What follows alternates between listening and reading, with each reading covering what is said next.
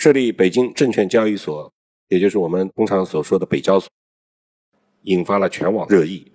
这也是投资人需要密切关注的重点事件。证监会的官网也发布消息说，北交所要坚持错位发展，突出特色，更好地服务创新型中小企业的高质量发展。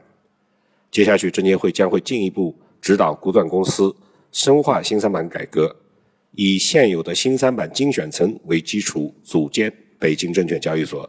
从而进一步提升服务中小企业的能力，打造服务创新型中小企业的主阵地。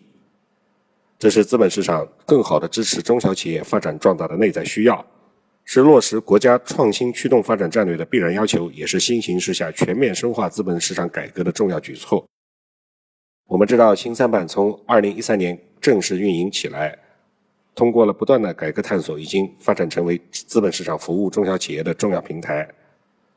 自2019年以来呢，证监会推出设立精选层。建立公开发行制度、引入连续竞价和转板机制等等一系列的改革举措，激发了市场的活力，取得了积极的成效。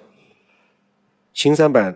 精选层设立的一年多以来，总体上是运行比较平稳的，各项制度创新初步经受住了市场的考验，确实吸引了一批小而美的优质中小企业挂牌交易，为进一步深化改革、设立证券交易所打下了坚实的企业化基础、市场基础和制度基础。证监会表示，建立北交所的主要思路是严格遵循证券法，按照分步实施、循序渐进的原则，总体上要平移精选层各项基础制度，坚持北交所上市公司由创新层公司产生，维持新三板的基础层、创新层与北交所的层层递进的市场结构，同步实行证券发行的注册制。这个举措是真真正正的打开了新三板的流动性瓶颈，解决了新三板一直名存实亡的融资功能。我们知道，在二零一三年三板设立的时候，我记得非常非常清楚，当时有很多跃跃欲试的拟挂牌企业非常期待三板的融资功能，但结果呢是事与愿违。一方面，挂牌企业本身的经营业绩和企业的管理质量是良莠不齐；另一方面，三板对投资人五百万起步的门槛的要求也太高了，将大量的中小投资人和中小机构挡在门外的结果是，三板挂牌这个事儿呢，最后除了可以靠它拿点政府的补贴，最后只剩下一个对股权进行市场化估值的所谓的这样一个功能，非常非常的鸡肋。那些离上市，我指的是在 A 股 IPO 尚有门槛的中小企业，通过三板的挂牌和所谓的定价。那这样是不是可以给自己的股权来一个市场化的估值呢？但是后来由于成交实在是太清淡，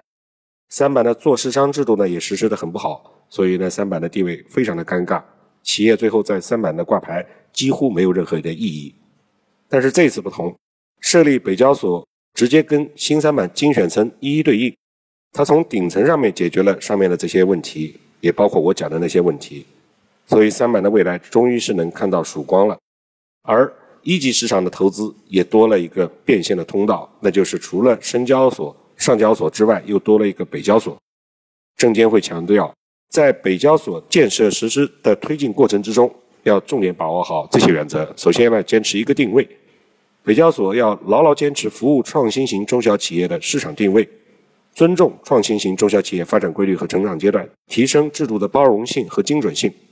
第二是处理好两个关系。一是北京证券交易所和沪深交易所以及各省的区域性的股权市场坚持错位发展和互联互通，要发挥好转板上市的功能；二是北交所与新三板现有的创新层、基础层要坚持统筹协调和制度联动，从而维护市场的结构均衡；三是实现三个目标，哪三个目标呢？第一是要构建一套契合创新型中小企业特点的涵盖发行、上市、交易。退市、持续监管、投资者适当性管理的制度安排，从而补充多层次资本市场发展的普惠金融的短板。第二个目标呢是畅通北交所在多层次资本市场的纽带作用，形成相互补充、相互促进的中小企业直接融资的成长路径。第三个目标则是要培养一批专精特新的中小企业，形成创新创业热情高涨、合格投资者踊跃参与、中介机构。尽责归位的良性的市场生态，所以我们这个专精特新最近的热潮也是有着有着一些预示意义的。证监会将总体指导全国股转公司，加强与有关方面的协调配合，扎实细致地做好北京证券交易所的设立的制度规则的制定、发布、技术准备等等一系列工作，从而推动完善配套的政策，确保这项改革平稳启动、顺利实施，把大事办稳，好事办好。